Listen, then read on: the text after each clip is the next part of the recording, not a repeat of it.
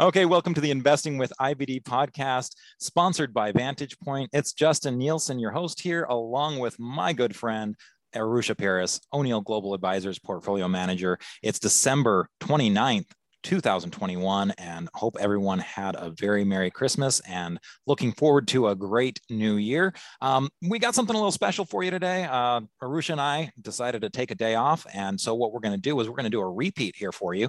Uh, this is one of our best of. Uh, you just had Jim Roppel on the podcast. Uh, Jim Roppel, of course, is the founder of Roppel Capital Management um, and also Growth Stock Mentor. Uh, big fan of Bill O'Neil's from way back. Uh, followed him for years and years and is a big success in his own right.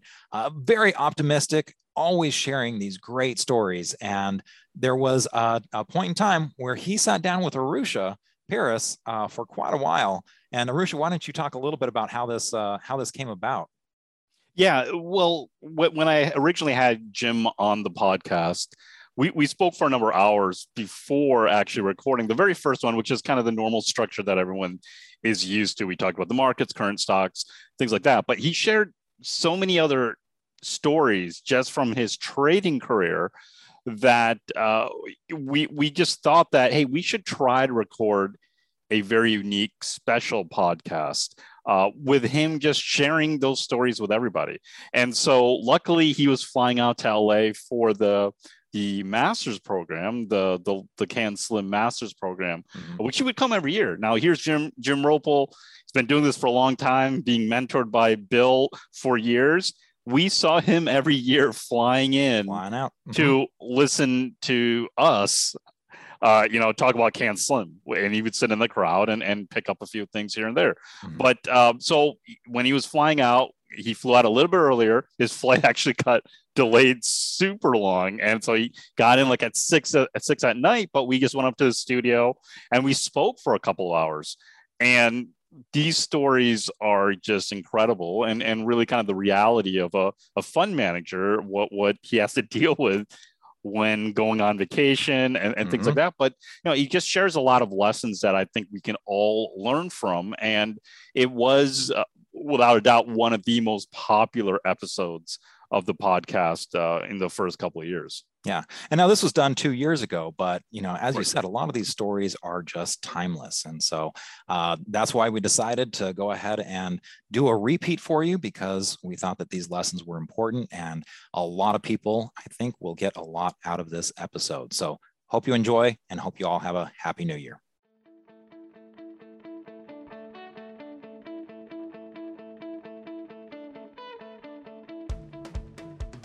Okay, hello everybody, and welcome to Investing with IBD.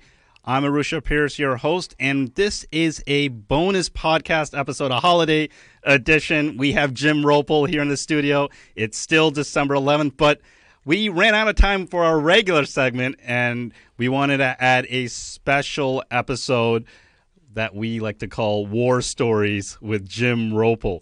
So we're going to go over a number of really cool stories that Jim has had over his 30 year career. And hopefully, these will be, uh, they're, they're going to be a lot of great lessons for all of us to take from them. So, Jim, let's start off with your upbringing because you had a tough upbringing, and uh, I, there, there are obviously a lot of lessons that we can all learn from this. Um, yeah, it was, you know, I, everything was great. You know, I, I had great parents. Um, we were I wouldn't say we were poor, like we weren't on food stamps or anything, but we didn't have any money, uh-huh. and we kind of we grew up in a town that has a lot of kind of hidden deep wealth in it. And uh, that was a defining moment for me because I was poor or broke. I couldn't buy nice clothes, and I had friends who would. This is 30 years ago. They'd spend thousand dollars uh, without even asking their parents. Wow. And I said, you know, that really built a fire in me. I said, I really want that. And to give you an example, like my dad bought his first house for seven thousand dollars. Oh my God. Um, and so, right around third grade, the whole world kind of shifted under my feet because I realized um, these kids are reading and doing math, and I was just looking at it like it was Chinese. I, I, I and they realized I had dyslexia, and I was also I'm about five feet tall. I'm a dwarf, and I was a super easy target for being in these LD classes, and I was bullied a lot. I mean, I wouldn't say I, I didn't get beat up every day, but I got pushed around a lot and uh-huh. picked on. And so the two defining moments, well, my parents got divorced also. And so the defining things when I was young was people who had a lot of money and I had none, and being dyslexic and being bullied. So it it kind of made me work very hard. I w- literally would shovel four driveways on snowy days before school Wow.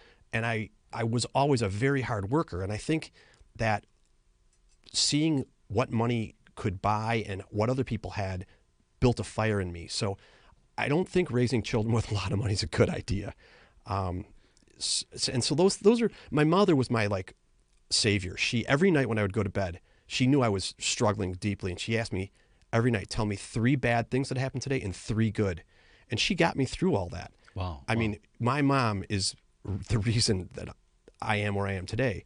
But things got a lot better, and I, I overcame my dyslexic issues, and I went to college, and I met two really great guys. One of them's dad was a stockbroker, and the other one had inherited a bunch of money and was in the market. And the three of us just dove into the market. And then the crash of 87 happened, and I was just hooked. I mean, captivated. And I went on an, my first interview right out of college, the very first one, they hired me as a cold call stock jockey. But the problem was, I had no idea what I was doing, zero. And I would spend all this time building big positions in stocks, and then they would blow up in my face. I mean, um, this is about biotech. I built a big position in a stock called Centocor. I mean, I spent like nine months cold calling, opening accounts. It's very hard to do. And they had a drug called Centoxin, which was it cured septicemia. The FDA approves it, and then in the boomerang oddball of all things, they rescind their approval. Oh, and this, wow. so I, I was buying it at eighteen to thirty dollars. It goes to sixty.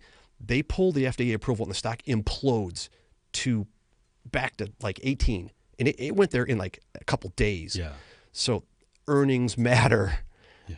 really matter. Um, and so I blew up my book many times, but then I found the system. I found the first the paper, then the book, and I kept studying and reading and cutting losses, and I really started to get success from it. And uh, my business really started to grow as I started to make money. The problem was, as all my customers were making money over time, I started to realize that the brokerage firm was not our friend. And I'm not really going to go into why, but I realized that it was rigged against the customer. They were only interested in making money, and I, I could make a lot more money running a hedge fund. So I left and I started to get kind of closer to Bill back then. Well, I was a customer, and Bill and I would talk on the phone a bunch. And I got so fortunate that Bill really took a lot of time with me. And I would send him FedEx packages, uh, and he would handwrite on these notes. I mean, I brought some of them, Yeah, yeah. and he would just write out pages. Six. I just showed you five pages. There's just yeah, one incredible. and so I really got, I was very fortunate that Bill spent time with me and he helped me hone. And another guy named Lee Freestone, who used to work here, Lee and I became friends and he spent time with me. And so it, that's kind of the story. Yeah, and, and it's interesting. Uh, a, a few other things you've, you've told me is that you know you, you were cutting your losses, and you knew that one day you- you're, you're going to stumble onto a monster, right? One day you're going to find yourself in one of those great stocks. It's kind of like if you want to be a big wave surfer, you have to get off the beach and get in that water, and you have to have the wave curl over on you and curl over you. And but if you cut those losses and you're doing everything right, one day that wave you're going to catch it, and it's going to be a monster. And I was literally sitting at my dad's desk in his office, and I was writing down what I paid, what I cut the loss, and over and over. And I go, you know, one of these days I'm going to catch a monster. Yeah. And sure enough, they all came. Yeah, and and you will make. You also realize that you will make money over time if you take the time to learn the system and and keep going too, and, and really do things that no one else wants to do. absolutely time. I mean, over long stretches of time. I mean, my wife, my wife literally said, the first several years of me as a retail broker, I lost money every year. My wife's like, you are in the wrong business, full blown.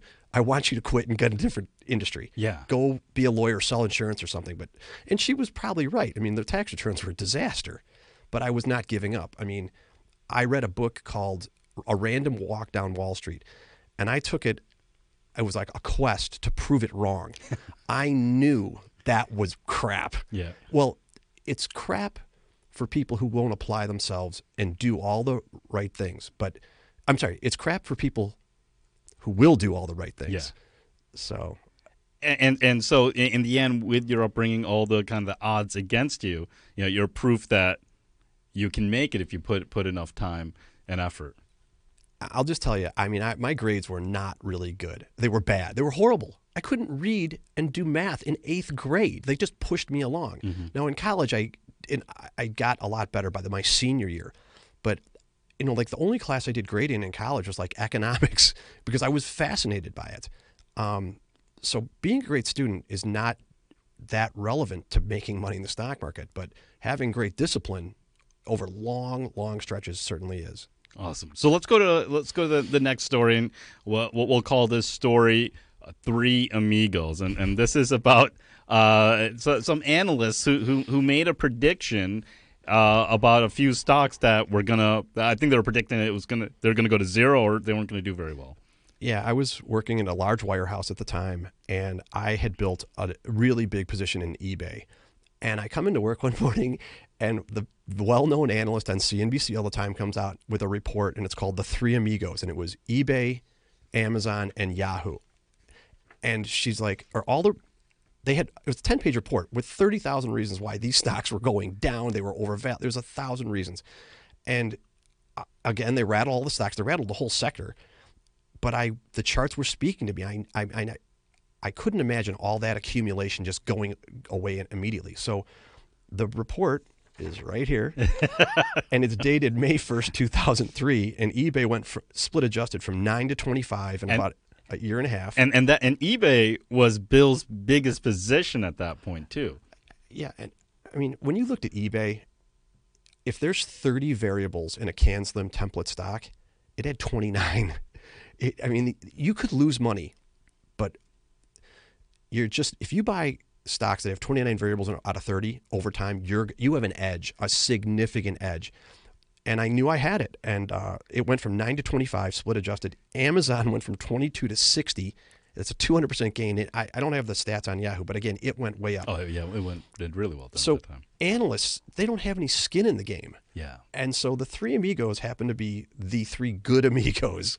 So Yeah. don't pay attention to analysts. They don't have any skin in the game. Right, and and uh, also it's the market's always right. If you learn how to read charts, you learn how to analyze the way we do here.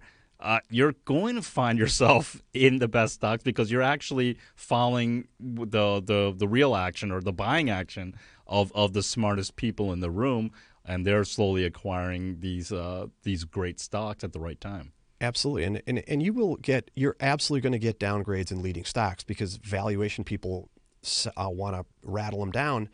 But I think Bill said three hours to three days, a downgrade that's not worthy of its, if it's an uncredible report, the institutions are going to come in. Yeah. And that's why it's really important to have great institutional support. A lot of these stocks, trading in the first 30 minutes of the day has got to be the worst thing you can do. Yep. I mean, there's a rare case on the gap up on earnings where having the experience to know this is the time when you have to break that rule and get in there. But most of the time, you'll have Maria Bartiromo jumping up and down saying, upgrade on this. and the institutions are going to sell into that about 20 minutes later. Yeah. So um, the Three Amigos, great story, but analysts are just take them with a grain of salt. Okay, let's take a quick break here, and we will be back in a second. Kicking yourself for that early exit? You can prevent them, and it's easier than you think. Go to freestockcoaching.com to see the tool independent traders are using to perfect their trades artificial intelligence. AI doesn't involve staring at your screen for hours, and no research is needed. Just pick a stock and press a button. Visit freestockcoaching.com to see a live demo now. You need to be ready for rapid market changes, and AI can help you avoid potential losses. Check out freestockcoaching.com to learn more. Trading involves financial risk and is not suitable for all investors. Past results do not guarantee future performance.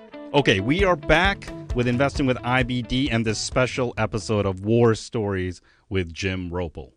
Let's go to the third story, and, and this is about ego, and, and this was a, a valuable lesson that you learned uh, the hard way. Um, so I was having a really, really good year in 2011. And you do really crazy things like buy expensive cars or fly on private jets. And I love, love, love to play golf. And I rent a jet and we fly to a place called Bandon Dunes, which is Mecca for golfers. And my ego was running high and I knew we had to get there early. So we fly out before the markets open. So I'm not watching for the first hour. So we land, and I mean, the second wheels are down, I pull up my handheld. I'm like, this can't be right. I'm like, this is, there's a glitch. so I call the trading desk and like, no, everything you have is down like 20 points. And I am like kind of freaking out. And the driver looks at me, goes, Sir, he goes, You look a little distressed. He goes, Are you going to need your phone? I'm like, Yeah, I was 150 million long, 75 million on margin. I was really oh long the world. He goes, There's a snag. The, we had a huge storm at the golf course last night up on the hill. And he goes, There's no cell service. And I'm looking at this and I'm, I'm freaking out. And I looked at all the charts really quick and I made a snap decision. I sold $50 million worth of stock on the spot. So we get to the course, play golf, and I can't. I'm with my three best friends at Mecca. I can't hit a golf ball. I can't do anything. I'm walking down the fairway with the handheld, ruin my whole day. And at that point, this might have been my biggest loss. I think I lost $4 million that day. Mm-hmm. So we finish golf. All my buddies go off into the bar. They're having a great time. I go into the clubhouse and I go to one of their computers and I download WONDA. And I fire it up and I spend about two hours in there. And I'm like, well, it's just a disastrous day, but, and oh, it was a charity event. I was going to make a contribution. So again, my ego was just raging. But I like, I go, I go back to the bar and I have a drink and I'm like, it was a bad day, but tomorrow will be better. It's not, not that big of a deal. The next day, I think it might have been app, uh, app, begin with an A, uh, um, Acme Packet, I think. Oh, okay. Acme Packet misses. And it just I'll leave it at this. The next day I lost like six million oh. or whatever it was day one. I lost thirty percent more the next day. It was just, and I'm thinking in hindsight, I'm like, what was going on? I fly, leaving the market naked on the open. I'm in a private jet. Yeah. I mean, all these crazy things happen after you. And I, by the way, I was up way up that year, and I ended up having a mediocre year. So when you're doing things like extravagant things, you're feeling overly confident, you're going to get pummeled. So and especially when your driver says, "Do you need your phone?" and you're not going to have it all day, that just was like I, I think it went like white, like Casper the ghost. Yeah. okay, let let's go into SDLI, and and uh, th- th- this was a, a really interesting, re- really interesting story about uh, patterns repeating. Yeah, this is um in early or mid 2000. I think the market had already peaked because I was reviewing this the other night and uh-huh. I was uh-huh. like, it's really odd that this stock roared. I, I, think the market had peaked before, but the pattern to me in SDLI looked very much like Broadcom, which had up to that point been my largest gain. And I said, oh, this is going to be great. So I, I buy some around 200. And I remember I was playing golf about three days later after the market closed and I got stopped out of it. I was so disgusted. I walked off after nine and I was just frustrated. But the stock turned around about five or six days later, crossed the high, buy a thousand. It crosses the next high, buy another thousand, and then the third high. So it's three, looks like a stair step down. Okay. I'm long, and this stock roars from 200 to like exactly 320. And so I remember I was in my old house and I'm in bed and I wake up and I look at the pre market, I pull the covers and I look at the tape and I'm like, it's down 70 points. And I just took the covers, pulled them over my head, and I'm like, I just lost like, you know, big money. Yeah. So I'm hiding under the covers for a few minutes. I pull the covers back up and I look and I'm like, it's not down 60, it's up like 100. or it was up like 80 because JDS Uniphase made a bid for it. Wow. And so it exploded. It wasn't down, it was up. So it's trading around 36, uh, 320. And on the takeover, it wasn't a cash deal, it was a stock deal. And Uniphase then blew off and it roars to 480. And just this whole thing happened in like a month. So I went from walking off a golf course, got to get stopped out, right. to freaking out thinking I took a giant loss to having one of the biggest gains I'd ever had. Yeah, but so but you once you got stopped out, once it started doing something better, you started to get back into the stock though too. Yeah, the the memory of Baidu was I'm sorry, uh, Broadcom was so fresh in my mind. I and I the pattern looked really similar. Mm-hmm. And again, earnings were up triple digits the prior three quarters. It had a, a chip that had to be had for uh, fiber optic uh, um, multiplexers, which there was a bandwidth shortage at that time. Okay and the every, it all lined up. but I, I just found that um, when you wake up in the morning and think you'd lost a, a, a huge amount of money, and actually you'd made a huge Yeah. amount of money, is uh, something to wake up, not wake up to, and then wake up Yeah, to. no, I mean that that, that was a good case scenario right there of, of things turning around. Now let, us talk about Enzo Biochem and and uh, a mayor that you were uh, uh, talking with. Okay, this was a thinner stock back in again. I think it's right around 2000, and there was a the mayor of our town of this little town called Lake Forest uh, was a broker in our office, and he specialized in biotech. And I see Enzo make like a perfect cup and handle, and I buy a bunch of it. He's like, "Hey, welcome to the club, man. This is the greatest stock in the world," and it, it has a great pattern in it. It it really it was an exceptional blow off, and it I can't remember exactly where I bought it, but it went up like a couple hundred percent in a very brief period. And so one morning I walk in, and it gaps open and call it twenty points or more, and all of a sudden I'm watching it, and next thing you know, it's up five, and then it's even, and next thing you know, it's like down five or 10. So I call, I literally called the floor. I said, sell everything I have in one big block. And the guy freaks out. He's like, there's no buyers at all. And then they halted the stock mm-hmm. and they reopen, they blow all my stock out, and it's down like, I think it was down 18 points down. Wow. And the mayor in the back office comes running down the hallways like, You idiot, they have a cure for AIDS. He goes, he loses like, It's going to go to a thousand. Yeah. You can't sell. I'm like, I go, dude. I go, I don't know whether they have a cure for AIDS or not, but the market doesn't think so. He's like, you, this is the biggest winning stock. Is this is going to change your life? And um, as far as I know, he still has it, and it's gone. I think it's certainly to the single digits if it's not even around anymore. But it's kind of hard having somebody go, "This has got a." They have a cure for AIDS, Yeah. and the stock is just made you so much money. You're you've got that intoxication feeling, but it was only at about say I was buying it at 30, 40, 50, 60. It was 150 or more. And he, when someone says it's going to go to a thousand, Right. do the math. Right. I know. Yeah. And you've got to sell yeah. because it's reversed. Yeah. So that's the story of the mayor. Uh, yeah, I mean, that, I mean, uh, it is a good lesson though to, to to regardless of what people say and what stories are promised, you have to listen to the market and listen to what the stock is doing because clearly the market didn't agree that it had the cure. Well, they, they, they didn't have a cure for it. It was a rumor. right. Exactly. I mean, the market knows. The market is going to ferret out BS every time. I mean, maybe not. The market can do funny things for a few days or so. Prices can get out of whack a little bit, Yeah. but the market's going to figure it out. Right. In Always. The, in the end, it's going to go. It's going to go to the fundamentals, whether whether whether you whether you like it or not. Absolutely. So let's go to Baidu, and and this was a this was a stock that that you were tr- trading uh, uh during what 2006 when when it, when it really started going. So I'm watching Baidu. It has an IPO and it, it, it explodes up. Right. And it was a, a lot of hype. And then it just kind of went dormant. And it went in, and I was very enamored with it um, because there was, what, 1.5 billion people in China. Right. And I read that only 100 million or something like that were online. But every day, 30,000 people were going online. It's mind-boggling. And I'm like, this is a lock. And then I find out that the Chinese government is in a battle with Google over privacy or over uh, free speech. So Google says, you know, do no harm. We're we're we're not going to uh, acquiesce to you. So what does China do? They redirect every query to Google to Baidu.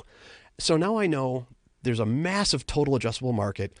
They the leading competition's blocked out, and so this stock just takes off and it, it goes wild. And I really, it had like many weeks in a row up, and I built a really really big position. I think it was around seven hundred and fifty dollars a share or something, and I had, and it might have gone to a thousand. Yeah. And I had seventy five thousand shares, and it splits ten for one. And one morning they report earnings, and during the call they say, "Oh, by the way, we're going to completely change our whole platform from what you know now to something called Phoenix Nest," and it it gapped down really big. And I this was the biggest. I had seven hundred and fifty thousand, I think it's seven hundred fifty thousand shares, which was just a earth shaker position. Yeah. And the loss on the day was it it was really big, and I, you know, it just made my stomach knot up, and I ended up selling off a bunch of it, but it turned around just it seems like days later and I added it all back and it went into a phenomenal climax run. Um, and I got out of it in many different pieces, but it it was on my notes. The bottom line is you've got to have the fundamentals. When you know you've got a story where the total addressable market is enormous, the government's on your side, all these things line up. The every stock that I've had where I've done exceedingly well, I knew intimately the fundamentals and they just seem to all line up and they'll have these blow they'll they'll act just like the prior stocks with earnings and just all the variables. Yeah, but let's also talk about uh, a, a stock that's gapping down on you, right? And or and, and it, it's starting to cross a threshold that where there's you're taking on a lot more risk. That there's a point where you can't freeze, right? You have to act. Well, it, what if I was what if it did blow up? Like I had so much it could have it could have ended me. Yeah. It was a that was a monster position and I had to sell some. You you you cannot freeze, but again, you have to be vigilant. You've got to understand that both things can happen. So I trimmed a bunch. I might have sold 20 or 30% of it, but when it started coming back up, I added right back in. Yeah. Um, and again, this didn't happen overnight. This one took, I was in it for 18 months. And so there was a lot of um, selling a little bit when it got really excessively high, um, adding back in. Uh, but it was my biggest gainer ever. I mean, I think I made really, uh, it was it was like $29 million on it, I think. So my fund crushed it. Yeah. Uh, but so knowing your fundamentals intimately and having a blockbuster story, not just an okay story, but like one of the best you've ever heard, and then sitting for the distance, knowing the average winning stock, like the longest winner in history was Waste Management. I think it went up 222 weeks. Um, but the average is about 95, 98 weeks. And if you're going to catch these monsters, you're going to have to sit through many pullbacks to the 50 day, and I, and- you're going to probably have a couple earnings misses along, Yeah. or maybe one miss. And but when you understand the fundamentals, it gives you the the, the fortitude to stay with it. and and and you have to sit through a number yeah and and yeah as you said uh, sitting you have to sit through a number of these earnings reports and the, the, the big winners or when they're in that great run they're going to have good reports one after the other. They may there might be one after a few of them where they're going to get hit and test you. But at that point you already have a low cost basis. You're hopefully you're up a decent amount that you could ride through that. Yeah, the the cockroach theory prevails in uh, most leaders where they beat, they beat, they beat, um, and that's you, you have to sit. You have to know history. You have to know history of the leaders, history of the market, and once you once you have that and you have some confidence, you'll be much more likely to sit. So let's talk about uh, SanDisk. And uh, now this this was a stock that came up on your your screen, uh, your your volume up screen, and and uh, well, well, let's go over this story. Now these guys have been acquired, right? They they're they're no longer. Yes, way way down the road they were, but Yeah. um, I'd known SanDisk because it had just been a semiconductor company for a long time, and I, I thought it was a semiconductor company. Uh, but I'd recently had a, my second child, and we this is 2003, I think, and uh, so you have to come to the office early, and you have to run your volume screen. And I look, and there's this stock. It's SanDisk, and it's up. I think average daily volume was somewhere around a million, a million five a day. It that day it traded 23 million shares, I think. Wow. So it wasn't just a gap up on a massive earnings. I mean, they, and again, I'm going to overstate the case, but say they were supposed to earn seven cents. That day they earned like 21. It was a crushing beat. So I buy, I buy this in every account I'm managing. I mean, I, I load up. It's a little bit of a misnomer. I bought, I bought it for everybody. Yeah. But I, uh, right on the, the second I saw that, I bought it across the board for a half a position for everybody. And about an hour later, my wife calls and I'm like, What are you doing? She's like, Oh, you know, we've got that digital camera. I'm like, Yeah. She's like, Can you believe it'll only hold five pictures? You have to buy this thing called a memory stick, and it's made by SanDisk. and I'm like, Little do you know, I just put half your IRA in this Yeah. thing. And I'm like, I heard that, and I'm like, oh my God, now I have the fundamentals and the earnings beat and the volume. And as the day progressed, it was like every other hour, I added, added, added. And the thing, SanDisk closed at the dead high. And it went on a run of many months. And it, at one point after it was up significantly, I, I was very lucky. I mean, it was, it was really luck. it was super extended over the 50. And I said, you know, this thing's going to pull back to the 50. It'll probably take a couple weeks to get there, mm-hmm. you know, whatever. So I, I leaked out about 30% of the whole position ac- across the board. And to my surprise, about a week later, SanDisk dove to the 50 day in about two days or more. And I, when it broke the 50, it broke it so violently. I just, I just let all of it rip because it was such a big gain for me. Um, but the the story again is fundamentals. You, if you have children, this is Peter Lynch. Follow your daughters around the shopping mall. I mean, I call my wife the procurement department. So you know, whatever you need, Leo gets. She just goes out and gets whatever we need. So she's follow your wife, follow those kids, get the fundamentals. And when you realize there's a revolution in photography that has to have a memory stick, and SanDisk is the leader, and they blew earnings up by 300% estimate above estimates. Yeah. It, it's the fundamentals. Bill would say, I'm more of a fundamentalist than a, a technical uh, chartist. And I think people got very confused with that because he'd get so excited about charts. Right. He would speak more about the reversal or the whatever. And he, he overstated maybe the case. Bill, you're the greatest. But Yeah. yeah. Now, also talk about you know, being impulsive, right? And and acting. So mm-hmm. so SanDisk was up huge on that day, and you didn't really hesitate. You started buying at that at that time, and and sometimes now a lot. Of, uh, sometimes you have to do that, right? Especially if it's an, after an earnings report, they're they're blowing out their uh, they're they're completely blowing away expectations, and there's a great story there. And sometimes you just have to go over after it, kind of like a Dexcom. Uh, it's a more recent example of that. it's if you don't understand exactly what it looks like through a lot of experience, you can make a lot of dumb purchases. Right. And sometimes even really good ones are going to revert. You have to be ready for them to reverse. But it's being impulsive is a double-edged so you slow and determined, waiting for that perfect pitch. Like I said, over trading is is the death knell for so many people you should only be buying a couple times a year on great cup, cups and handles. How often do they form? You've got to have a correction. Yeah. But then there's those rare occurrences when you just have got you you see it, you line it all up, and you have to make a decision right now. In in it sometimes in the first 30 minutes. And but then you don't plunge, you take half your position and as the day progresses you add just keep adding and adding and adding. And if it closes at the dead high and the volumes, you know, it's supposed to trade a million five and it trades 23 million shares. Yeah, right. Well, you know, that was that was clearly some whales and they're not their analysts are doing very good work. Yes. So all you have to do is follow those whales, and uh, they're really doing the the research first. You're gonna, I would say, half the stocks that I've had good success with were gap ups on earnings. I mean, it's and it's scary. Uh, maybe the volume wasn't 23 million shares. The stock it closed up 23 percent on the day. Now, how many people are going to go? Sure, I'll put a third of my account into that stock. Right. Up 23 percent. Right. That's scary. It's very scary. Yep. Okay, so let's take a quick break here, and we will be back in a second.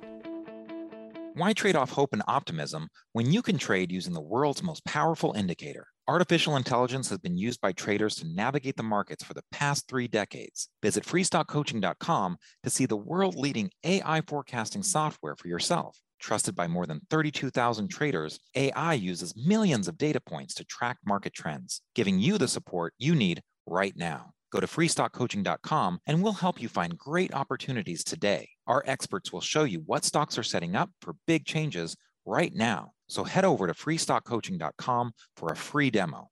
Trading involves financial risk and is not suitable for all investors. Past results do not guarantee future performance. And we're back with this special episode, holiday version of Investing with IBD, War Stories with Jim Roppel. And so let's get into more stories. So now let's talk about disappointments and hypes, because this is something that everyone can fall prey to, especially if they, they read some article and, and say that, you know, this new technology is the, the next great thing. And and I think we all fell, fell prey to this because it sounded so cool, but uh, 3D printing. 3D printing, I honestly thought by this time in history that a third of the country would have a 3D printer in their house. I mean, I saw that print uh, products would be printed at point of use. Yeah. I, I saw so many uses for this. I, I was overwhelmed by the fundamentals, but I wasn't using the product and I didn't understand that it was very, very complicated and complex. And the average person was never going to be able to program this thing. And so the hype around these and the stocks did have They did some, go on a pretty good run still. they they had some good runs, but Right. they they just didn't follow through for the long term, and they, Yeah. I would say, almost all of them ended up going into the single digits. So, I think the one that I really is the weed stocks. The hype around the weed stocks, it was so enormous, Yeah. and they just proved. Look at them today. The uh, tax loss selling is going to drive these things into the low single digits before before New Year's Eve Yeah. um, hype is I, I gotta tell you the I made one of the biggest bogeys of my life. I I put some money in a cryptocurrency, uh, and it was I put I'll just tell you it went from almost nothing to in my own personal account three million dollars, and I didn't quite understand that it wasn't as durable as a concept or they weren't as evolved in the process as I'd thought. So number one, when you have something like that, you have life changing money. You need to take take Yeah. some of that off Yeah. the table. So so you you bought cryptos at the, this was like Yeah. you, so okay. Yeah. Well, I actually I have a crypto hedge fund also besides Okay. stock fund. Okay. okay. um, but when you have a gain like that, and the hype is just insane, like everyone is talking about it at the Christmas table, Yeah.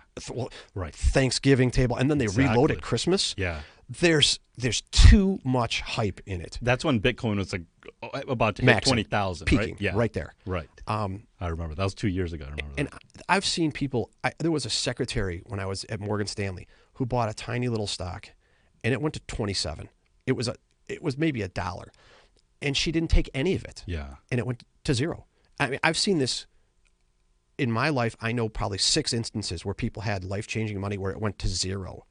So you've got to take these things, and they invariably are on these junk little uh, names that, and it's all about the hype. And you just if there's like when Facebook came public, Mm-hmm. when you're when someone who knows nothing about the stock market's like, hey. Should we buy Facebook? Uh, No. Right. yeah. Or, or or the weird thing about Facebook is you uh, you you, could get actually get the pre-IPO shares of Facebook. That it was just kind of being no Ed. You want to people are trying to get out of it at that point. I don't think I've ever seen anything like that where for such a such a big stock to to come out that you could actually get the normal person could go and get shares before the IPO. and people weren't just getting what they asked for; they were getting all of what they. I mean, they were some people. I know a guy who got more. Wow. Um, that's just that's the death. And on the converse, uh, the opposite side of that, when you're in a bear market, if a stock can go public, that is of the very very highest quality. Now the market may be in a wicked downtrend, but when they launch a deal in a bear, or Yeah. y- you absolutely have got that is that's value. That or not, I don't know if it's a value stock, but it's valuable information. Some of the biggest biggest winners were launched in bears. Um, so the That's opposite, really the interesting. opposite of hype. Yeah. If they can get people to pony up their cash when they're getting mauled, there's something special there. So let's let's end with one more story here, and and this is Eve, and and Eve Eve is a shopper, right? She she she's uh she's part of your team, Yes. and and, and she she's a shopper, and she she's she's managing money, and she she's really into the system, and she's here a lot of times at the master's program, uh, uh, but she goes out and tries a lot of these products uh to to really understand them. Talk about that. Um, no matter the price, like a Tesla is not out of range for a um, a market research. Yeah. uh, she, whoa, Green Mountain Coffee. Yeah, the Keurig machine. She bought that. Yeah. She, I mean, she buys almost all of these. But one time, there was this Chinese. I think it was a software security stock, and we're looking at it. And so she goes. She didn't even tell me. So she goes on the website, and this stock had all the variables. It looked great. I, I do think it might not have had institutional sponsorship, but all everything seemed to be in place. So she goes on the website and she calls me the next day and she's like, Jim, I couldn't make it work. She's like, I'm not even sure this is a real company. She's like, there's something wrong. Well, the stock proceeded to do pretty well. And the next thing I, co- I come into my office like a month or two later and it's halted. It never, I, I think it never reopened. It was a fraud. oh my God. So having a, a, a, shopper, like she's a varsity player. Yeah. Um, go and use those products, and if you can, and uh, using the products, knowing what people are buying in mass, kind of surveying people. Like I just talked to a lot of people very recently. What do you want for Christmas? And several people said, you know, I'm investing in my house. I'm not buying a new one. And I thought restoration hardware. Yeah. And it just kind of had a nice gap up and it was Yeah. sitting, it came down to the 50, Yep. but it never broke it. And it just sat there saying, I'm doing something special. Buy me. And so I had the knowledge of what people were, you know, it's, it's kind of a, it, it's, anecdotal. It's Yeah. not hardcore research, Right. but it, it, it's valuable. Very but uh, valuable. yeah, a lot of times you'll stumble onto a, great idea if you just kind of keep your ear, eyes and ears open. I mean, that's how I stumbled on Tesla years ago. I just saw the the car. It, it was right near where the master's program is. It's on Third Street Promenade right there. They had a shop, and I. I was like, I've never seen a car as amazing as this, and it's ninety thousand, and they're selling out of it left and right. They can't make them fast enough. right. and there's all these haters and now it's like the truck is it's better than any other truck out there and there's people saying i literally a well-known uh, hedge fund manager came out and said i doubt it will ever be produced we're talking about possibly the thomas edison of our time here okay Yeah. he's he's proved the haters wrong over and over and over with paypal with spacex the whole thing Yep. and uh, if you drive one of these, I've driven a couple of them. You talk to these owners; they love these cars. Yeah. So now there's a time to be in it, and then there's a time to let it digest. Right now is a time to be in. it. I, I would have actually liked to have talked about Tesla. Its current, Talk about it right now. well, it, you know, it had a monster earnings beat. It has, uh, excuse me, one second. Yep. So so I had a big beat back in October on October 24th, and had a, a, a massive gap up 17 percent at, at that point, and and it's right near new highs now. It's slowly just kind of grinding higher and and uh, right near new highs. They beat by 542%. The volume signature has been really good. It had a little digestion. Uh, it's it's running up. Um, the estimates they're expected to make 540 next year. Um, the up to down volume is 1.6. Now here's the beauty: the group strength is number six. Uh, Ferrari is in here. That's right. Now, what does it say about this the current economy? Yeah, when Ferrari. Ferraris like they can't. Really good point. Well, yeah. um, I guess people are making some money right now yeah. and this stock just acts great. Now, I think like 25% of this float is short. If this makes a new high, this is going to be a very, very bad day for the shorts. Right. I and you know, Tilray was a short squeeze. Now that's a very different situation. That was a, a, a illiquid stock, but Teladoc, I don't want to overstate the case, but Teladoc might be like 35% short Yeah. and it is acting pretty well.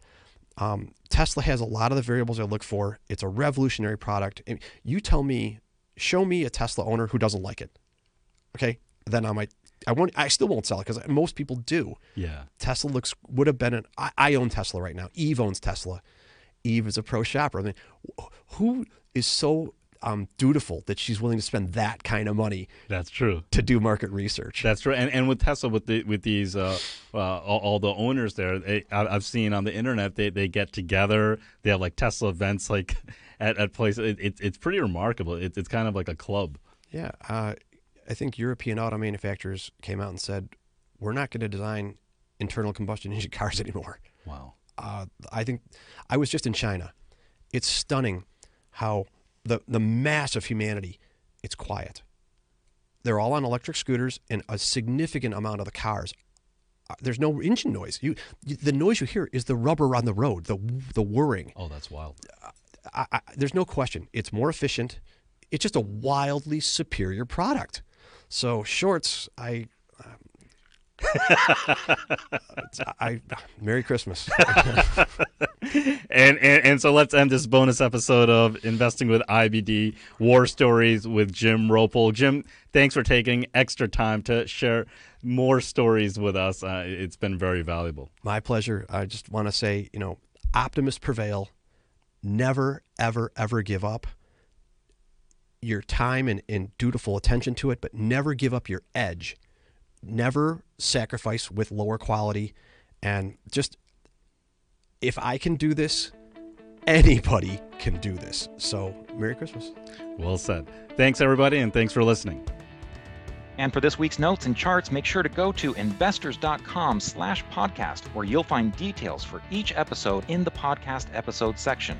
And make sure to subscribe, rate, and review our podcast if you haven't already. We'd really appreciate it. You can also send us your questions and comments to investingpodcast at investors.com. We would love to hear from you and may use your comments on an upcoming episode. This podcast is for informational and educational purposes only, and nothing should be construed as a recommendation to buy, hold, or sell any securities. Make sure to consider consulting with your financial advisor before making any investment decisions.